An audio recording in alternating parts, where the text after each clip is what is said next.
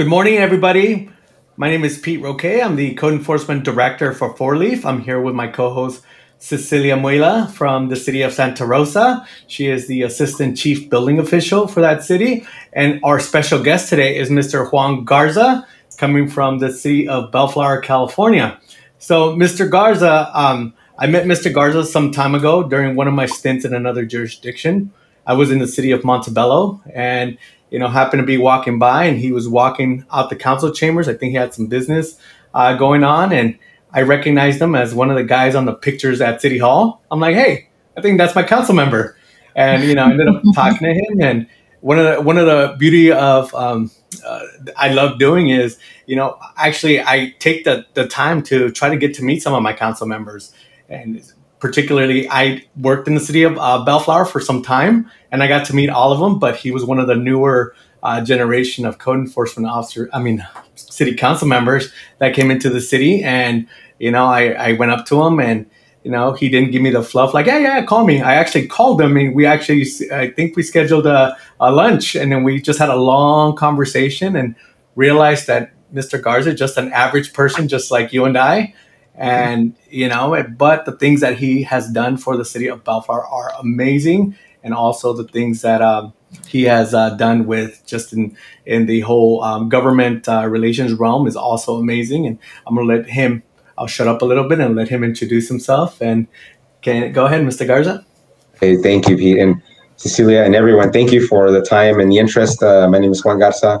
As pete mentioned i am the former uh, mayor of the city of bellflower uh, also the uh, prior president of the Los Angeles County Division of the League of California Cities, where in that role I represented over 550 elected officials and close to 12 million residents from LA County uh, and dealing with issues in Sacramento. So uh, definitely proud of the record that that uh, and the trust that people have had in me in my role. Uh, personally, I'm married, 24 years, three boys. Uh, as Pete mentioned, uh, raising them in Bellflower. Uh, proud to raise them in Bellflower. It's a great community, and um, yeah, I, am a current planning commissioner in the city of Bellflower as well. And, um, and just again, really, really proud to be here this morning with you all. Yeah, we're excited to have you on board this morning. And, and you know what? I think there's something to be said about taking on such an impactful role in the community and also working you know, with with such a, a large group of constituents, you know, in the city that you represent and at a higher level through, you know, Sacramento and really pressing on those issues that matter to the community. So it's definitely our pleasure to have you on board today. Thank you so much. I appreciate that. And by the way, Pete, I, I sometimes I, I do feel like I'm a code enforcement officer, by the way. So I think you were right on target when you said that before, man.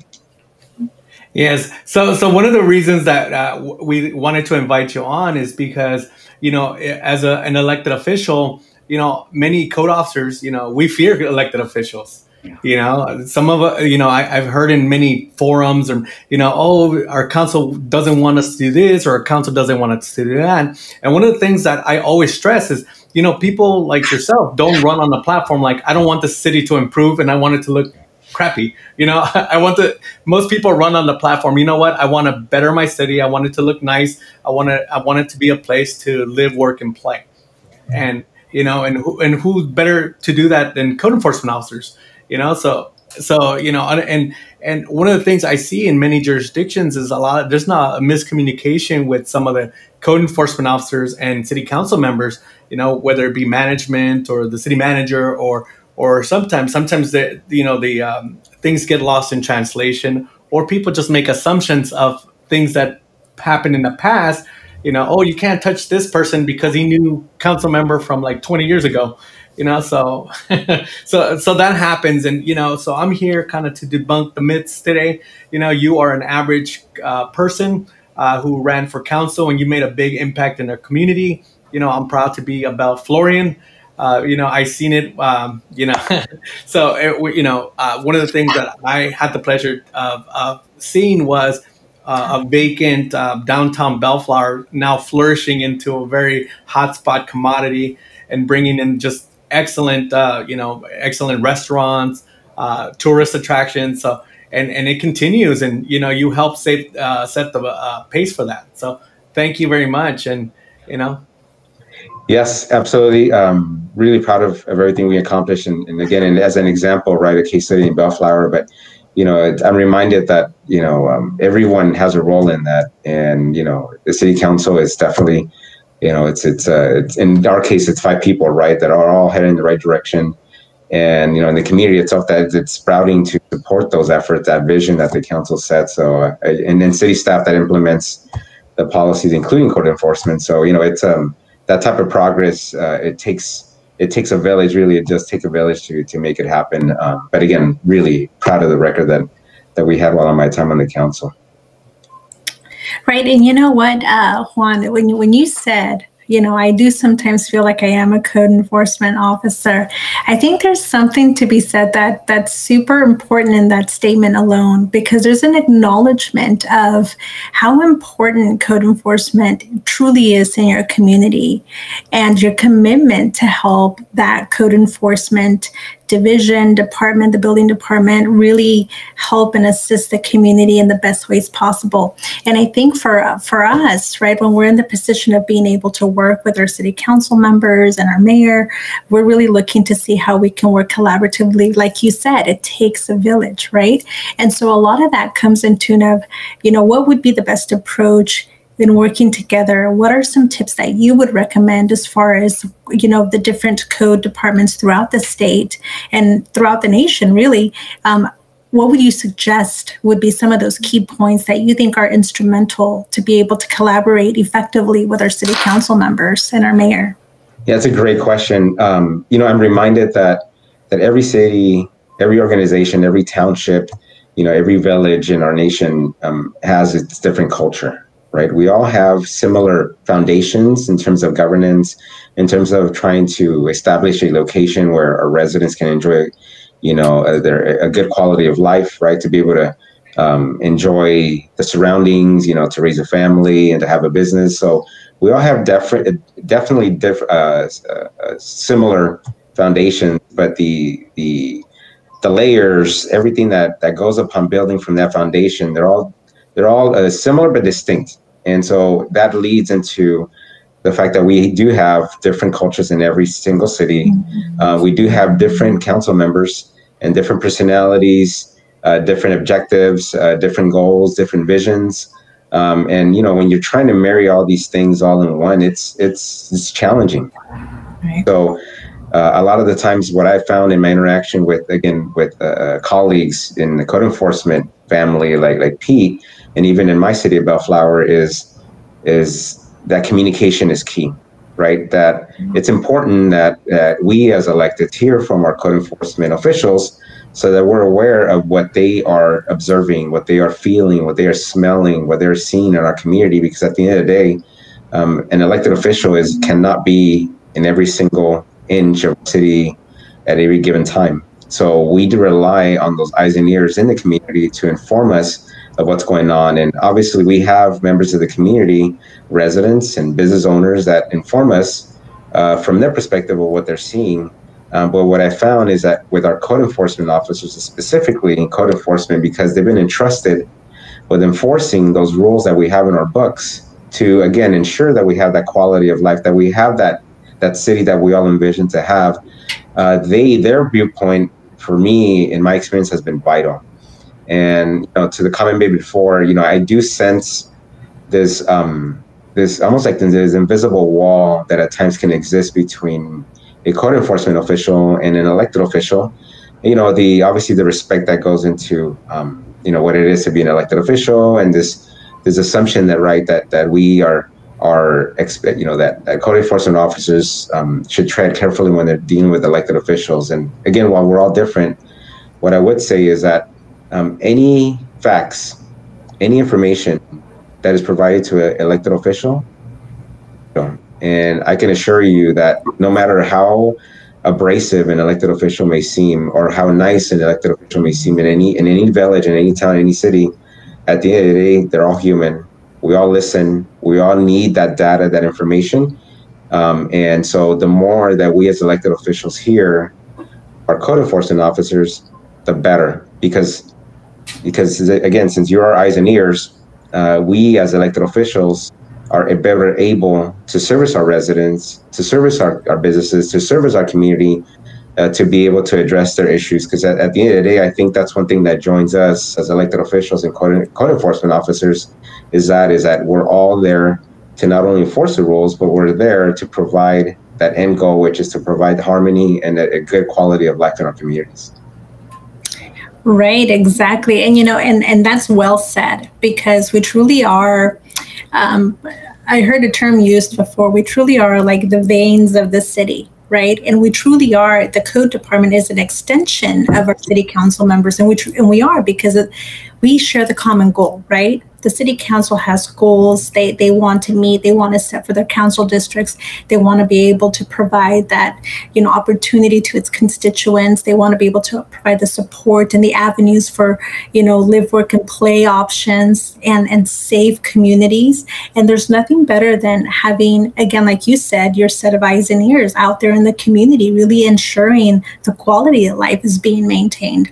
And in addition to that to be able to you know report back to the city council and let the city council know hey this is what we've seen these are the trends this is where the areas of most need are this is what we've done to be able to revitalize those neighborhoods and really give them an opportunity to thrive. So i think that's excellent excellent information to be able to share with our community of city council members and mayors. You know and, if i could just add to that you know it and communication goes both ways, right? It's not just a matter of us as elected officials hearing from our code enforcement officers, but it's also our code enforcement officers hearing from us as elected officials. And what I mean by that is, um, it's not unusual um, to this audience today that you get uh, mixed messages, right, from elected officials, where you know you as code enforcement officers, you have a set of rules, right? This is what you're supposed to be looking out for. This is what's allowed. This is what's not allowed. Um, and obviously, as elected officials, the uh, the gray area that we operate in, um, a lot of the times we can provide you uh, communication that can be um, in that gray as well. And that's not, I've always found that to be not fair. You know, as we as elected officials, as we have a certain expectation of our code enforcement officers, then we need to allow you to do your job. And when you get to that point where we feel, you know what, um, I know this rule exists, but we shouldn't apply it to Joe because Joe owns a business that you know Main Street, and I don't want to upset Joe. Then at that point, I think that's when it's upon us as elected officials to really introspect in terms of what our role is, right, and to be bold enough to to do what we say we're going to do, and what we expect to you for you as code enforcement officers to do. And if you don't, if we if we want to change the rules, then we need to change the rules, right? We need to uh, go ahead and revisit those those those standards in the code to ensure that that if we're going to start um, wanting more flexibility, that those standards reflect that, so it doesn't compromise you and your daily role as code enforcement officers. Because at the end of the day, that's what our, our residents want, right? They they have uh, law enforcement officers, you know, in the form of police or sheriffs or whatever you may have in your city or your town, right? That enforce laws uh, but I think the public, as a general rule, um, doesn't really know that these codes exist and that there are people that actually are there to enforce those. And and you're not, you know, a peace officer in the sense of, of, of having, you know, being able to carry uh, uh weapons and such, but you know, you do serve a role just like a police officer does in terms of enforcing these rules that at the end of the day comprehensively establish that harmony again in our community. So um, I just wanted to put that out there that I, I think it's incumbent upon elected officials again to communicate with the code enforcement officers on these things. And then if there's some rules that we want to amend, amended, we need to amend them and not put the, the burden on the code enforcement officers to do what we want individually. You know, Juan, and w- one of the things that me and you had plenty of conversations on, on you know, the role of code enforcement and, and elected officials, because you know you're a very big proponent of you know being a good elected official. You're, you know, I I've talked to lots of elected officials at different uh, conferences, and I asked that question: Hey, how many code enforcement officers do you have? They don't know. Well, do you know their names? They don't know. You know, they just another. You know, they're just there. Either they get too many complaints or they don't do anything. And you know, and sometimes I think are they not doing anything because they have the assumption that they can't do anything, or are they doing too much where you know they have the assumption that hey that you know they're going to clip our wings at one time or another and, and, and that happens a lot and you know, in the conversations that I've had with you, we always talk about uh, being able to provide options, like you said, that flexibility, you know, to to work with people. And I think um, you're right. A lot of the constituents don't know uh, what the rules and regulations are, so we have to take it upon ourselves to educate them and you know, uh, we you, you know in, in city of Bellflower, we did that when when I was there. We did that. I mean, I don't know if it's still going on today, but you have a great code enforcement staff. I, one of one of them served on the uh, California Association, which I'm proud of her. You know, I pushed her to do that because you know she's a superstar in the making. Um, but uh, you know, in in all in all reality, you know, it's we have to be able to provide those options, and a lot of times you know, council members don't know that, you know, there's options. There's like, you know, for example, you know, when somebody puts up a big old, let's say, a, you know, a, a popular restaurant puts up a big old banner and it just gets all tattered and worn and we have to enforce that. And, you know, everybody's like, oh, you don't want to mess with that business because, um, you know, they're going to call council member, uh, you know, Juan and Juan's not going to like it. And you know, for us, we're like, hey, maybe you can't. Don't use the banner. Maybe we can get you some permanent signage. Here's an application. This is the process. These are the fees. And you know what? That lasts a lot longer. It'll get you a better result, and it makes you look more professional, which will in turn make your city better and, invite more people into your business. And I think having those options and that education and that level of thinking promotes that that that cooperation. That way, you're you're not getting the the you know the call. Oh, he's he's you know he's over here. He's yelling at me. He's told me I'm going to go to jail for my banner. You know, versus the uh, look. I educated. You know, especially um, you know your, your the city council knowing staff how they operate. You know, because you do have officers that are out there that are like, I'm going to enforce the rules. This is what it is and you know the code commandos and you know we we we don't uh, really uh, advocate for that, I always say, hey, you you get more results by educating the public because most of the public wants to cooperate, wants a nice city, takes neighborhood pride. They want to be um, engaged with their community, and I, I think that something that you resonate a lot with. So thank you for that. Yeah, I I think uh, we get more out of cooperation to your point than we do um, out of you know in, in having in enacting punitive measures, right? Um, I think that that punitive action is something that's merited. You know, once you've tried with a merchant or once you've tried with a homeowner or a business owner, you know, if you've tried multiple times, you document it, right, and there's no cooperation, then at that point, I think you know you have to have that punitive action because at the end of the day, um, once you start looking the other way and not uh, and trying to avoid the punitive action, it just gives that license to somebody else to have that same behavior and not your compromise. Um, but I, to your point, I, I, find that with nine out of ten people, you know, that co- that cooperative spirit, that cooperative um, interaction of advising, of educating. Uh, I, I I found most of the time as a council member that most people don't know the rules, right? They just didn't know. It wasn't that they were being intentional in in their their action or the behavior. It's just that they just didn't know. And so once you educate them, I find that most of them are grateful if you do it the right way and then you don't see it again, right? But again, you, you do find those actors that that feel challenged or don't like the system, uh, and and that's fine. Everyone has, we all have different uh, uh, experiences that shape us, and and we can't uh, change those. But I think you know, at the end of the day, you know, rules are rules, and we have them in place for a reason.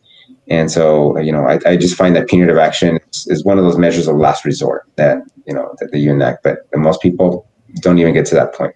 Yeah. And you do have your frequent flyers, you know, and, and one of the things I always tell people, um, especially my staff, I said, hey, if he needs more time, give him more time. There, you know, the city's not going to fall apart if you give him another week to mow their lawn.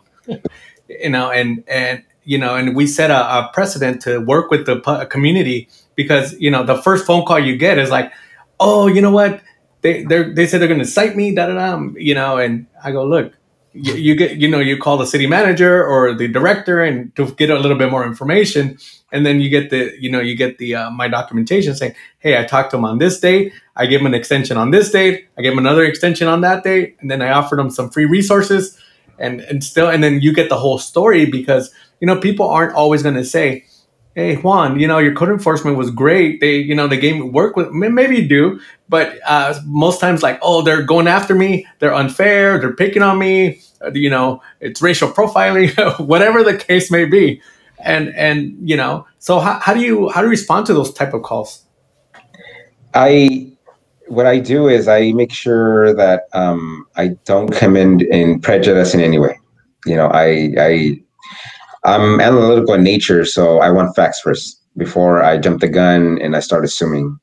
Um, and so, you know, I will take the time to listen to the resident and, you know, or the business owner, whatever, whoever it is.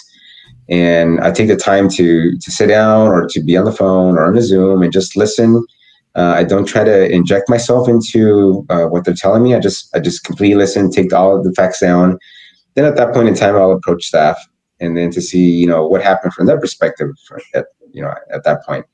And then um, I find that usually at that point I start seeing kind of like the disconnect in terms of perspectives, uh, what was happening during that time, whether a person really was, you know, maybe we have a, a resident that was encountering challenges. Uh, maybe they weren't fully listening to what that code enforcement officer was saying. Um, but then after the fact, you know, we just uh, we, you know, I try to be constructive without uh, taking charge of the situation. At the end of the day, I'm there to trust my staff. That my staff is there to do their job. And so, you know, I, I certainly will share my thoughts, uh, but I won't provide direction. You know, I we're all adults. We know what we need to do, and and I find that that's been really effective. But again, it's just a matter of sharing the perspectives of both sides with each side, and then we just move forward. You know, with a plan of action to correct. You know, whatever it is that the situation is, and I've always found that that that by itself that that that blueprint has been really effective, uh, at least in my experience as an elected official here in Bellflower. And um, so, yeah, that's that's the approach that I take with with situations like this. Yeah, and that's really fundamental um, to be able to really give an opportunity to the complaining party to come to you and voice their opinion. But by the same token, exactly what you said, you're taking it in, you're listening, and then at the same time, you're going to go back and figure out what would happen, right? So that you can get a true account of the events versus, you know, jumping in and saying, oh, well, gosh darn it, I'm going to get to the bottom of it and it's not going to happen again. But really having that trust in, in your employees and really building that collaborative relationship with your code unit, I think is, is really, really helpful. And not only that, it um, reminds your code unit that they can work collaboratively with their city council and it's a joint enforcement effort. Um, going back a little bit into our access into the community, we talked a little bit about education and how education plays a huge role in what we do on the code enforcement code enforcement side, but also in communicating with our city council members and mayor. Um, one of the things that I, I, know that I'm grateful for is I I try to extend an invite to my council members um, and to my mayors to go out in the field with me and kind of check out what's happening in the community so that they can get a true account of kind of the day to day of what what we see out there um, to give them a better perspective so that they understand how everything kind of comes together. Um, and I think that's also very true with our community. Um, we have a high percentage of uh, a large Latino community here where, where I am in my city. Um, and also in my previous city, we had a large number of Latino community that, again, going back to your point, they don't always know the rules or the regulations, right? It's it's a learning curve for them. So education is definitely key on the external and the internal side being able to relay, hey, this is what we're about. This is this is kind of a joint operation, meaning we're working together collaboratively. And absolutely, our overall goal is always voluntary compliance. We're here to give you avenues for compliance and not necessarily, you know, lay that hammer down heavy, too heavily. Um, so I think that that is that's really instrumental that you said that. What do you, what are your thoughts along that same line about equitable opportunities when we're going out to do enforcement? How is that fit into um, perhaps some of the strategic goals as a council member? Um, can I ask you to uh, just uh, kind of guide me on what you mean by equitable? Yeah, so when we're looking, for example, we talked about how um, some communities don't don't have that knowledge base or that background as to what requires a permit or what even is a building department, right? Um, some of our communities don't understand that process. They wouldn't even know to go online to figure out if they needed a permit for something.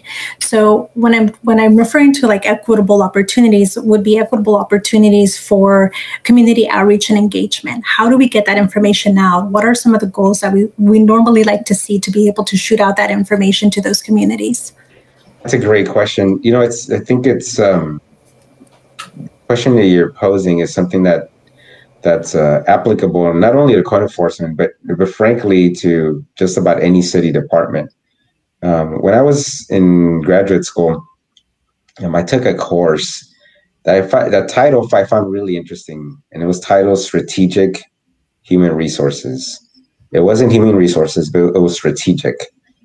And after taking the course during the the the um, the time I was taking the course, what I found is that that first word strategic was really important, and it was the effort of this course was to to attempt to educate not only elected officials but also um, our professionals that are in the human resource uh, field to not be just human resources and whatever it is that human resources uh, was defined at what we individually defined it as. It was really truly an effort of of raising the profile of this department that it's not just a matter of hiring and firing or providing benefits, but it's also the key roles that human resources as an industry or even as a member of the family in a city family uh, plays that's vital, right? Um, and and so and so where I'm going with this is that um, to your point on code enforcement is mostly community I would find isn't really aware of code enforcement um, and the role and what and the, the role that they play. And so uh, I think these avenues, these efforts like we're in here this morning, like videos, um, really to educate uh, our residents are key. Not only that, but also, you know, including like a little, um, like a little story expose um, within the traditional city newsletter or town newsletter, whatever that you may have, or even uh, you know using social media, and just having a, a small little profile of, of Meet Pete. Right, this is what Pete does for the city. Uh, this is his daily role, um, and and and I think when we start doing that and we humanize these um, these roles that we have in our code enforcement officers within the community, but we we put it out there intentionally, you know, as part of a marketing effort um, I think little by little you'll start chipping away. You'll start engaging and educating the community in terms of what how vital this role is that we all play, uh, and again their daily lives that they're not even aware of. Um, and so and and and so back to the human resources uh, example, it's it's allowing for code enforcement to start being strategic, right, and to start educating and start really reminding people of how vital the role is. Um, uh, I find I work in my in my uh, consulting business. I work with a lot of cities, a lot of municipal officials, um, and and other elected officials.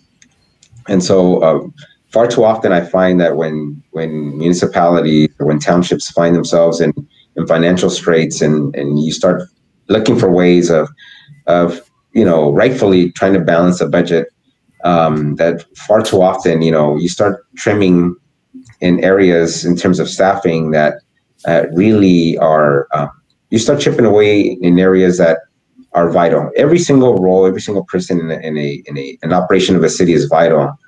Um, but I find that that too far too often we start chipping away in parts of our of our municipal family um, because we as elected officials aren't aware of the roles that they play right? And so it's really important, I think, that uh, in the code enforcement community, that that in a very um, diligent but you know respectful way, that you remind us as elected officials of really what your true role is, so that uh, you become that strategic element, that strategic partner uh, to that elected official, and also to the community as a whole, right? That you're there to establish um, and to enforce these rules that we as a community generally have adopted um, I think that's really vital. So um, I hope that that's a value to you and to this this. Yeah, I think I think that's great. And in fact, um, you know, the one thing that the nugget that I'm taking from what you just said is a, a lot of great things, but most specifically, um, for those of us listening in, humanize the role of the code officer, humanize what it truly, really means, what it is, um, the safety component, the outreach component, um, the being able to work together to find an end goal to to come into compliance to be able to be resourceful right? Um, and not really look at it as a negative uh, situation a negative department or a negative limelight if you will but really give it that human element that it requires to truly understand um, the positives that surround code enforcement and how it truly is a benefit to the community. So i think that was a really great point to be made. And so you heard it here first folks you know from from Juan. We got to be able to allow that humanizing the element, which is really, really great. You know, something that I think we as people um, we forget is really the power of a story. Um, the, the, it takes time. It's not easy, right? And I think a lot of us, including myself, believe it or not, I'm, a, I'm an introvert by nature right? Uh, but I think whether you're an extrovert or an introvert, or you're really aggressive in your job, or you're you know really kind, whatever it is, I think that one commonality that we all have is we all like stories, right? And they're really effective in getting a message out. Yeah, you can lay out rules in a sheet, right? And and, and some of us that's that's key. That's great, right? But when you start framing a story around those things and and and examples I think that's when you really engage somebody. Because again, that's something that foundationally, you know, from back in our caveman days, we've always been intrigued by as a story. And uh, I've always found it interesting when I think all of us get uh, newsletters over the mail and you know in our city jobs that you know promote all these um, development courses right online of you know how can you sharpen your tools on this and that. And I remember the first time that I saw uh, I was um, marketed a, a, a development course on the art of storytelling. And it was so like mind blowing. I was like, what is this? I thought it was, first of all, I thought it was a joke.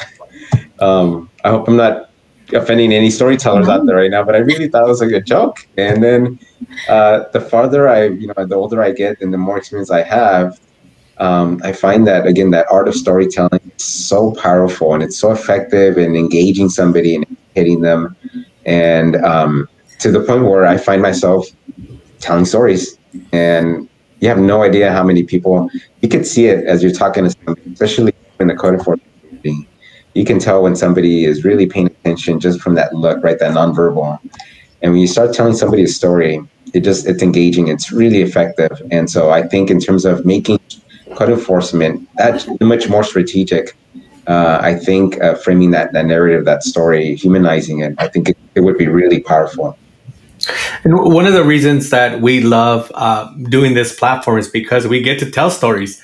We're telling, your story, you know, and you know one of one of the things I remember a lot being in Bellflower. We I was there when the um, the housing crisis happened, and code enforcement was on the chopping block, and it was a sad time, you know. And I and I you know and I never wanted to happen to me again or anybody that worked for me and the reason that happened is because we were code enforcement was seen more of a luxury than a necessity. And I think, you know, when you have the a community has that view of code enforcement being like the pool man, you know, that's the first one to go or the the housekeeper, you know, no, we're an essential service if you if you 100% do it properly because if, if you're just there maintaining and not adding value to your community that is a recipe for you know if you're just trying to stay afloat you know you're probably going to be the first one to sink. It's the people that are swimming towards the shore that that you know that get the goal done. Um, the way we were saved is because we actually started enforcing some of the codes that we were actually um, you know some cost recovery codes that we did. And that was effective for code enforcement to stay afloat at that time. And you know they kept up with it. And you know one of the things that now we we do a lot is you know on these platforms we tend to teach what we know that way other code enforcement people can benefit. So if another council member is hearing this, you know, and this stuff resonates, you know, we're always happy to have people on. You know, you um, with the League of Cities, you know, I'm going to be at the League of Cities next week, and I'm like, so excited. I mean, two weeks, so excited to meet all these uh, mayors, council members, and it's funny because I always, always ask the question, "Hey, how many code enforcement people do you have?" And it's mind blowing how you know people don't know and i love educating you know one of the things that i'm working on this year is putting together a free training module for code enforcement uh, personnel that you know may not have the funds to send people to training because there's a lot of untrained code enforcement officers. They're just shooting from the hip or learning from a guy who learned from a guy who really kind of didn't do his job so well. You know, so we're yeah. trying to standardize this. and I'm glad you bring that up. Right? Is um, you know, again, it, enforcement. Just the, the title itself says it all. It's it's vital, and doing it wrong can have really some very um, wide ranging and impactful uh, reverberations if you don't do it right. So the equivalent to me is, you know, would I send out a peace officer in the community without fully training that that that woman or man to be a law enforcement officer, right? And and I think our community expects. I know you wouldn't, right? That person needs to be trained because they could be they can encounter a situation that could cost somebody a life or their own life, right? And in that same vein, you know, because of the amount of interaction that code enforcement officers have with the community, there's no way in hell that I would send a code enforcement officer to the community, you know, if they were not full trained. So I really hope that that this conduit that we're doing today really serves to remind my fellow elected officials, you know, of the importance of, of definitely training our code enforcement officers uh, to have the tools to do their job the right way. Uh, because you know, the last thing that I, as an elected official, would want to do is compromise somebody, not only um, you know, in terms of their career, um, but also in terms of their life. Because at that times, as you know, from depending on the situation, the person that you're encountering, um, some people are way more aggressive than others uh, out in the community, and and you just never know what you're going to encounter. So I, I, definitely would hope that that this that this is a message that you carry, man, that that will um, definitely re- uh, resonate with people, so that they start doing the right thing from the elected official perspective in support of, of the code enforcement community. And, and and for you know the purpose, I know we're we're see it's funny because we said thirty minutes. See how fast it goes? It's, it's amazing. but one of the things that we we like bringing on uh, folks on is you know we want to actually hear your story. Where you one day sitting there and say, you know what, I'm going to run for city council or I'm going to join the planning commission. So how, how was the evolution of Juan to eventually serving as a you know president of the LA County uh, you know League of, of Cities and doing all the stuff that you've done? I mean I'm so impressed. I mean, you know, I'm I, I meet so many people and I meet a lot of legislators, but you actually, uh, you know, you you when you walk the walk, you talk the talk. I mean, you're it, dude. I I, I love it. Um, you're here today. You know, you made a commitment some time ago. You, you know, yeah, yeah, I'll do it. I'm like, and you're here today. Yeah, of know? course. Awesome. Yeah. I, I love it, and I love your commitment. So, tell us a little bit about how uh, how you came about to uh, you know being an elected official.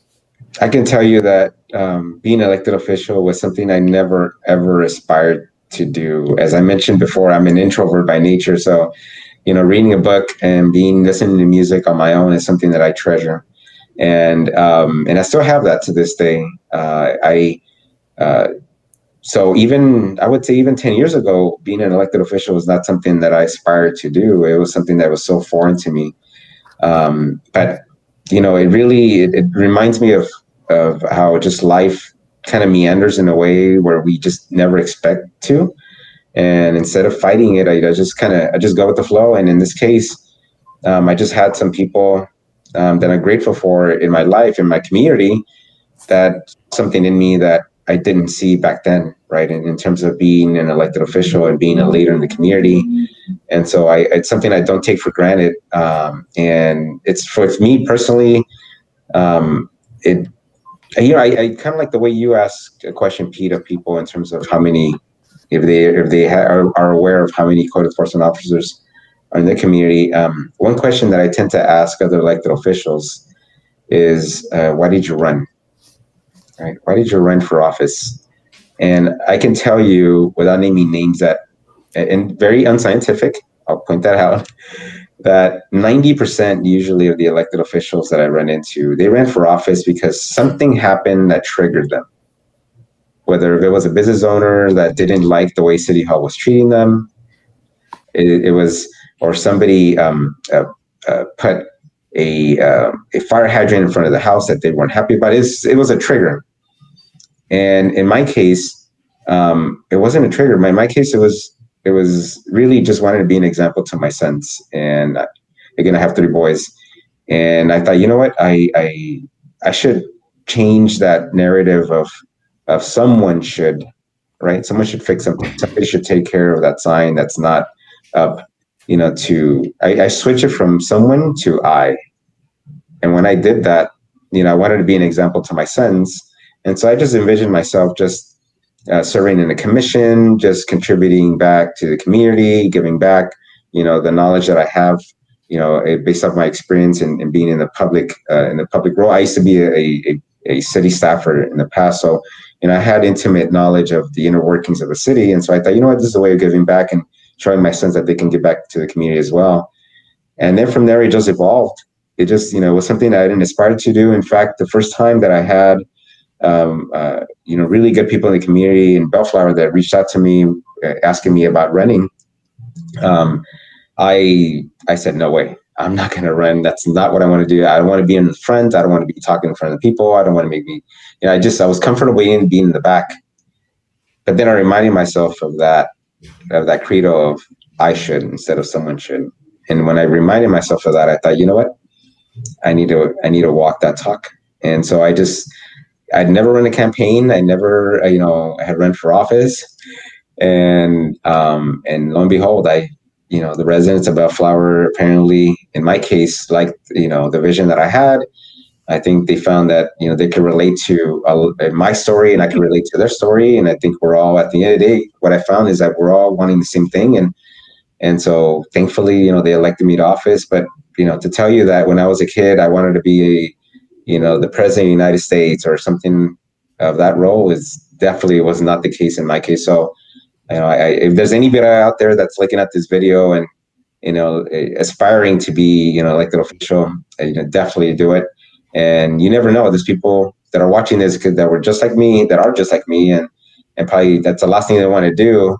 Um, I could definitely say it's something that's attainable. It's something that's uh, that's you know you can take great pride in um, and it's something that you know comes with an immense amount of responsibility, but it's truly gratifying.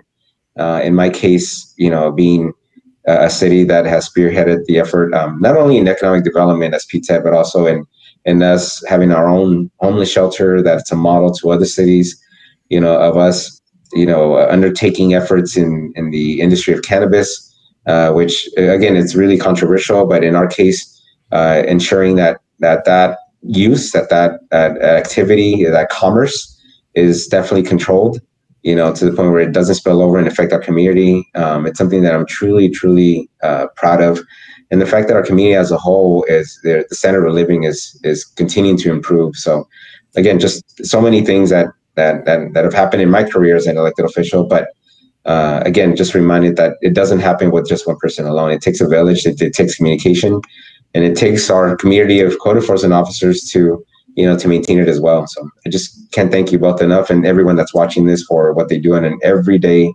basis in our communities and, and one of the things i really want to thank you for you're very pro uh, military you know you being a veteran you know and you invite me to everything that you have to do with the military and i show up when i can and you know some you know the uh, rebuilding of that monument was awesome um, in Bellflower. If you guys haven't gone, it's such a beautiful monument. Um, you're also very uh, integral part of bringing in the wall. You know, yeah. the uh, Vietnam, Vietnam, uh, the traveling wall. Uh, you know, I, I, it was, um, you know, just being there because I've never gone to the Washington one, and you know, just seeing it, it just it's touching, and you know, you see people there crying, and because they never had the opportunity to see it, and you know, reading all those names, you know, um, you know, people don't really realize, you know, the sacrifice a lot of our our servicemen uh, take, and you understand that, you know, um, featuring all our people that serve in the city of Bellflower, you know, having their flags up on post, you know, that's that's something, you know, that you know, parents as a parents that maybe lost their kids or have uh, kids in a service, they can be proud of and say, you know, I mean, I personally joined, I, I joined the service and you know, I, I didn't think my parents were proud. It was just another thing I did. But you know, seeing them and you know down the road and watching them, me take that walk was you know, it's it, I saw the proudness in, in them, and that's something that I really didn't experience a lot as a kid. You know, and and and for you to bring that element into the city is just it's just outstanding. And you know, I I love that you do that. You know, because you put not only yourself into your community you know, you're putting everybody else that has a similar type of experiences into that. So I thank you for that. Absolutely, no, proud veteran. Um, definitely, you know, I think uh, in our daily lives we forget, right, that I think we forget how special really our country is. Um, and yeah, it's not perfect, but we forget that. And I think um, reminding ourselves, right, of, of of that fabric that really ties us all, um, not a, not only in my city as Bellflowerians, but also as Americans. It's really important. I think we're all here in this country for a reason, and so you know we have these events, like you said, like the Wall That Heals, uh, you know, the Bovine uh, Vietnam Veterans Memorial that we had in Bellflower. We were really proud to have, and you know, revitalizing our Veterans Memorial in our city. Um, I think those are just efforts, really, just to remind us, right, of of how special of a country we do live in, the sacrifices that have gone on to, you know, to allow us to really truly have our, our way of life that we have in our country that we've all bought into, right, as Americans that we all, um, you know, adhere to. And so it's just again a reminder. Uh, it's in today's times, it's easy to forget. Um, and uh, so again, just it doesn't matter what political affiliation you have or, or, your values or anything. At the end of the day, you know, we're all Americans. And so um, to be able to do that and have the community come out and support those efforts and support our veterans uh, on a personal level, it means a, a, great deal to me as a, again, as a, as a wartime veteran. Yeah, and, and you know, you you would be proud to know, Juan, that we have actually an awesome member of our code enforcement and building industry um, community. His name's Jack Applegate, and he actually works um, super hard and super devoted in helping veterans um, get into their home. And he he um, takes charge in the home build projects for veterans um, out of Oregon um, and assists in everything he can do. Uh, he's actually currently running um, as a candidate for the ICC board of directors. Really, really awesome guy.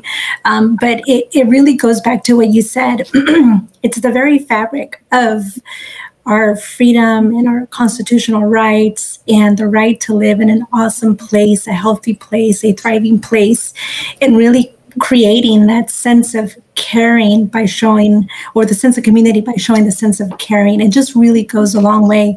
I think what I want to just kind of remind everybody of some key points that that were brought up today from Juan is one, it's really important to dive into that human element to really look at humanizing the roles of you know those um, folks that are serving their communities to to really dive into painting your picture right? Not not just drawing it but really being a picasso of what it is that you're trying to accomplish in your communities.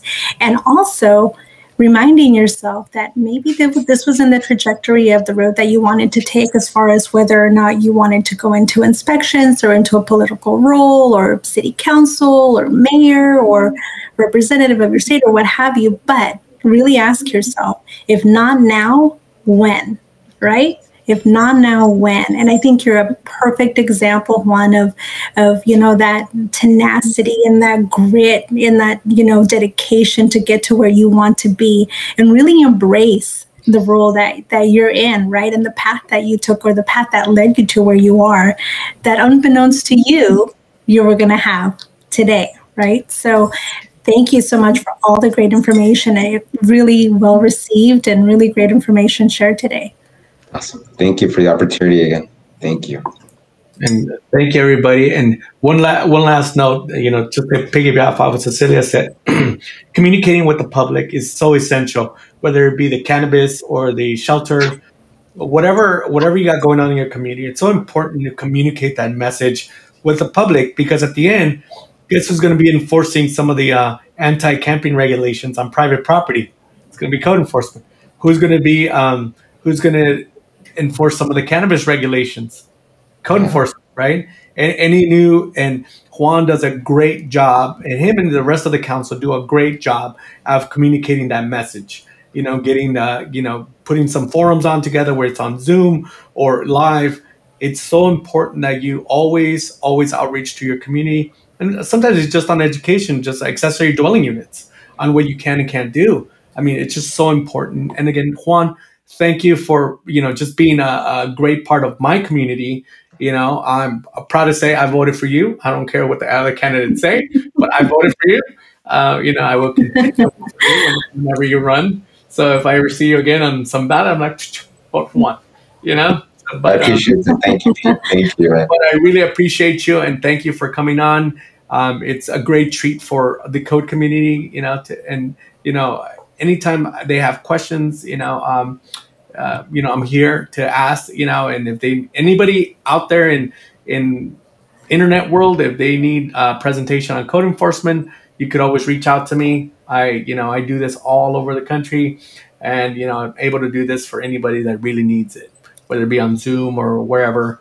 Um, but other than that, um, yeah, thank you, and you know, and I'm also proud Latino um, who uh, started his own business, Six Huron. Um, you know, I forgot to mention that you're, you know, you help uh, help um, businesses, uh, you know, navigate through some of the uh, some of these regulations at times. So, and thank you for that. You know, you make our job easier when they have a person to work with. So, thank you. Oh, thank you, Pete. I appreciate that. Um, again, thank you for the opportunity to share my story today.